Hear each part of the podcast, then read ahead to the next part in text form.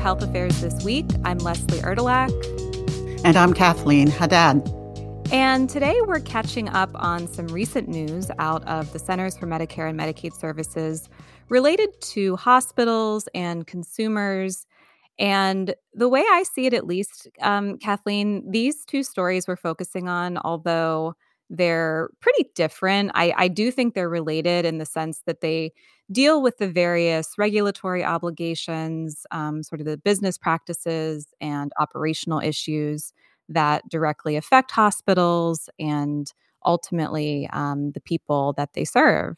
I think you're right on, Leslie. The rule about um, rural hospitals is of interest because there's been growing concern about the closures of rural hospitals. What do we know about that? Yeah, so CMS recently issued a proposed rule, and we can talk about that in a minute. But yeah, we've we've heard a lot of stories about hospitals in rural communities closing. In the last, you know, 10 or 12 years, 75 rural hospitals closed completely, um, meaning that they stopped providing services altogether. There were 19 rural hospitals that closed in 2020 alone. And there were even more hospitals that had to give up um, offering inpatient care.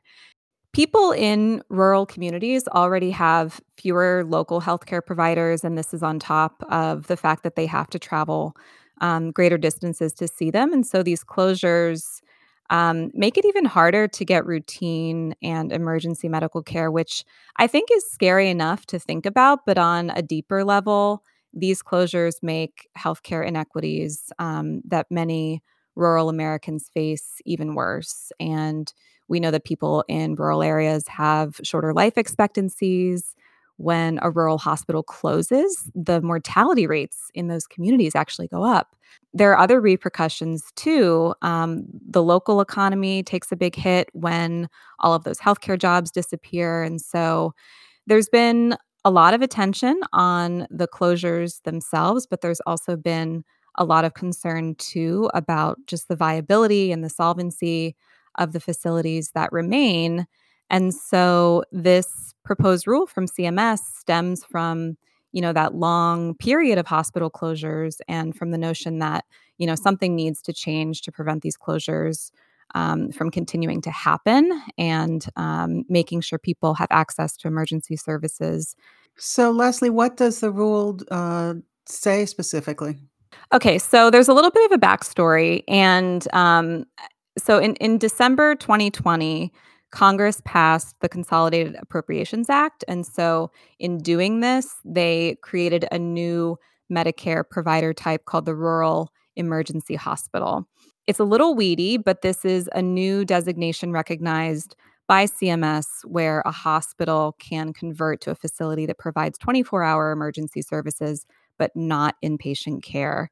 Just for some context, this is the first new rural hospital type in about 20 years. The last time we saw this was in the late 90s when critical access hospitals emerged, if you're looking for a point of comparison. And maybe just in terms of the motivation behind it, if you're wondering why Congress would sort of endorse the idea of hospitals that don't provide inpatient services, but they just focus on um, emergency care you can sort of think about this as an option for rural communities that might be too small to support a full service um, acute care hospital but they but they still have needs you know that go beyond ambulatory care outpatient care and this new program is sort of a lifeline you know particularly if you're stuck between keeping the doors to your traditional hospital open or closing them completely in order to become a rural emergency hospital, there are certain conditions and requirements that you have to meet. And that's where the proposed rule comes in. So CMS is laying out all of these conditions and the criteria for becoming this type of healthcare provider. Basically, if you're a rural hospital with fewer than 50 beds and you think that this type of facility would meet the needs of your community, then you can submit an application to become a rural emergency hospital, but you have to abide by certain rules um, put out by CMS to participate in the Medicare and Medicaid programs and to demonstrate that you're able to provide high quality care. And so, assuming that these conditions are met and their plans are approved, then these hospitals are then eligible to get enhanced payment uh, for their services. So, is that the point of the rule to address the issue of uh, closures due to financial distress? So does the rule um, address the problem of financial viability significantly? Sort of. So we know that financial distress is a big risk factor for hospitals closing. It's really expensive, um, as you might imagine, to run an acute care hospital. The cost structure is such that it's hard to bring in the revenue that you need. And rural areas, just given their population, you're not going to have the patient volume, and that affects whether or not um, you can accept payment under Medicare. And then, sort of a separate issue, many rural hospitals, and this really gets to your question, I think, but many rural hospitals are in communities where um, you have greater shares of poor um, or older residents. And so they're more likely to be covered by public insurance programs like Medicaid or Medicare. And they often reimburse um, these hospitals for less than the cost of providing that care. You know, if you're a rural emergency hospital under this new plan, you become eligible for higher federal reimbursement rates, um, which could be um, beneficial potentially.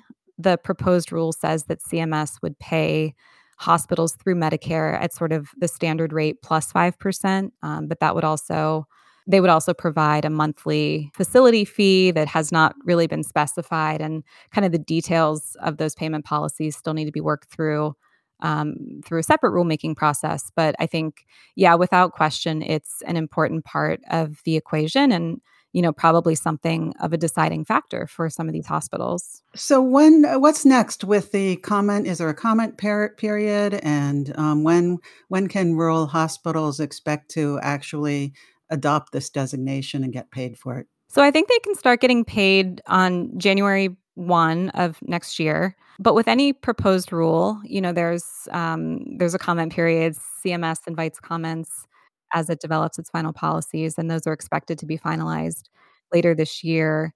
Um, the, the comment period closes later in August, and as I said, the proposed payment and enrollment policies are going to be developed under separate rulemaking. So we'll of course um, want to continue to observe how that process plays out.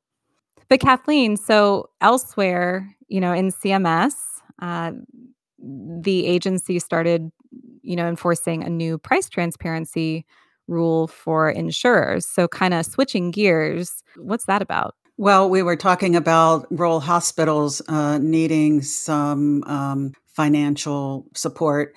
And in this context, in a way, we can look at it this rule as helping consumers uh, with financial support because the goal is for consumers to know what they will be responsible for in terms of costs for any service that they want or need before they get it.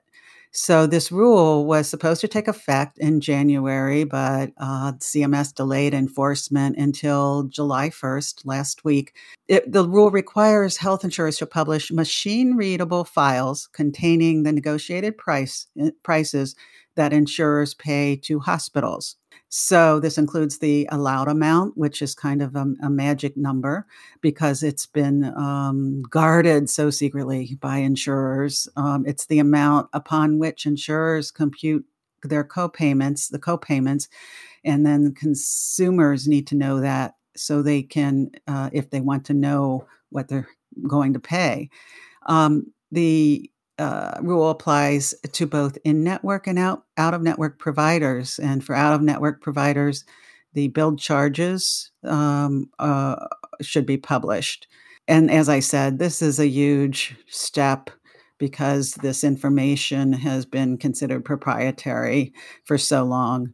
Yeah. And on the surface, I, you know, anytime I hear about price transparency, I think, you know, this sounds like a complete game changer in terms of the way that people shop for healthcare services and you know i i know enough to know it's more complicated than that so how does this how is this rule supposed to help consumers well, right now, it really won't help consumers. What it is right now is a huge dump of data um, by insurers. Last Friday, I tried opening one uh, file and I just gave up the issue, the, the, the real uh, point at which consumers will be helped is after private vendors take this information and, and make it consumer friendly. Next year, however, uh, January 1, the uh, rule requires insurers to publish an internet based price comparison tool for 500 services, and that would allow consumers to receive an estimate of their cost sharing responsibility for a specific service from a specific provider. Then on January 1, 2024, these price comparison tools must include all items and services.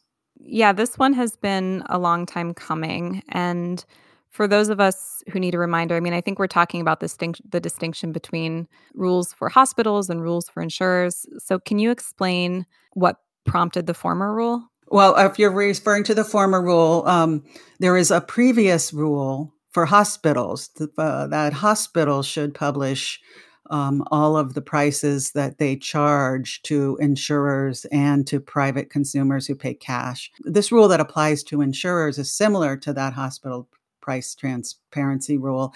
Both of these grew out of the ACA as an effort to use price transparency to contain healthcare costs. The hospital rule uh, required um, hospitals to post their standard charges um, as I said, the negotiated charges as well. There has been some concern about whether they're really doing that. Have they? well, some have. Um, CMS did an audit earlier this year that showed 30% compliance, 30% of hospitals, and the rest uh, of the hospitals were entered into enforcement efforts to help them comply. Uh, there was a separate survey done by a private advocacy group that found lower compliance of 14%. And uh, there are, um, you know, the, the advocates are arguing that CMS has to do more to enforce the hospital transparency rule.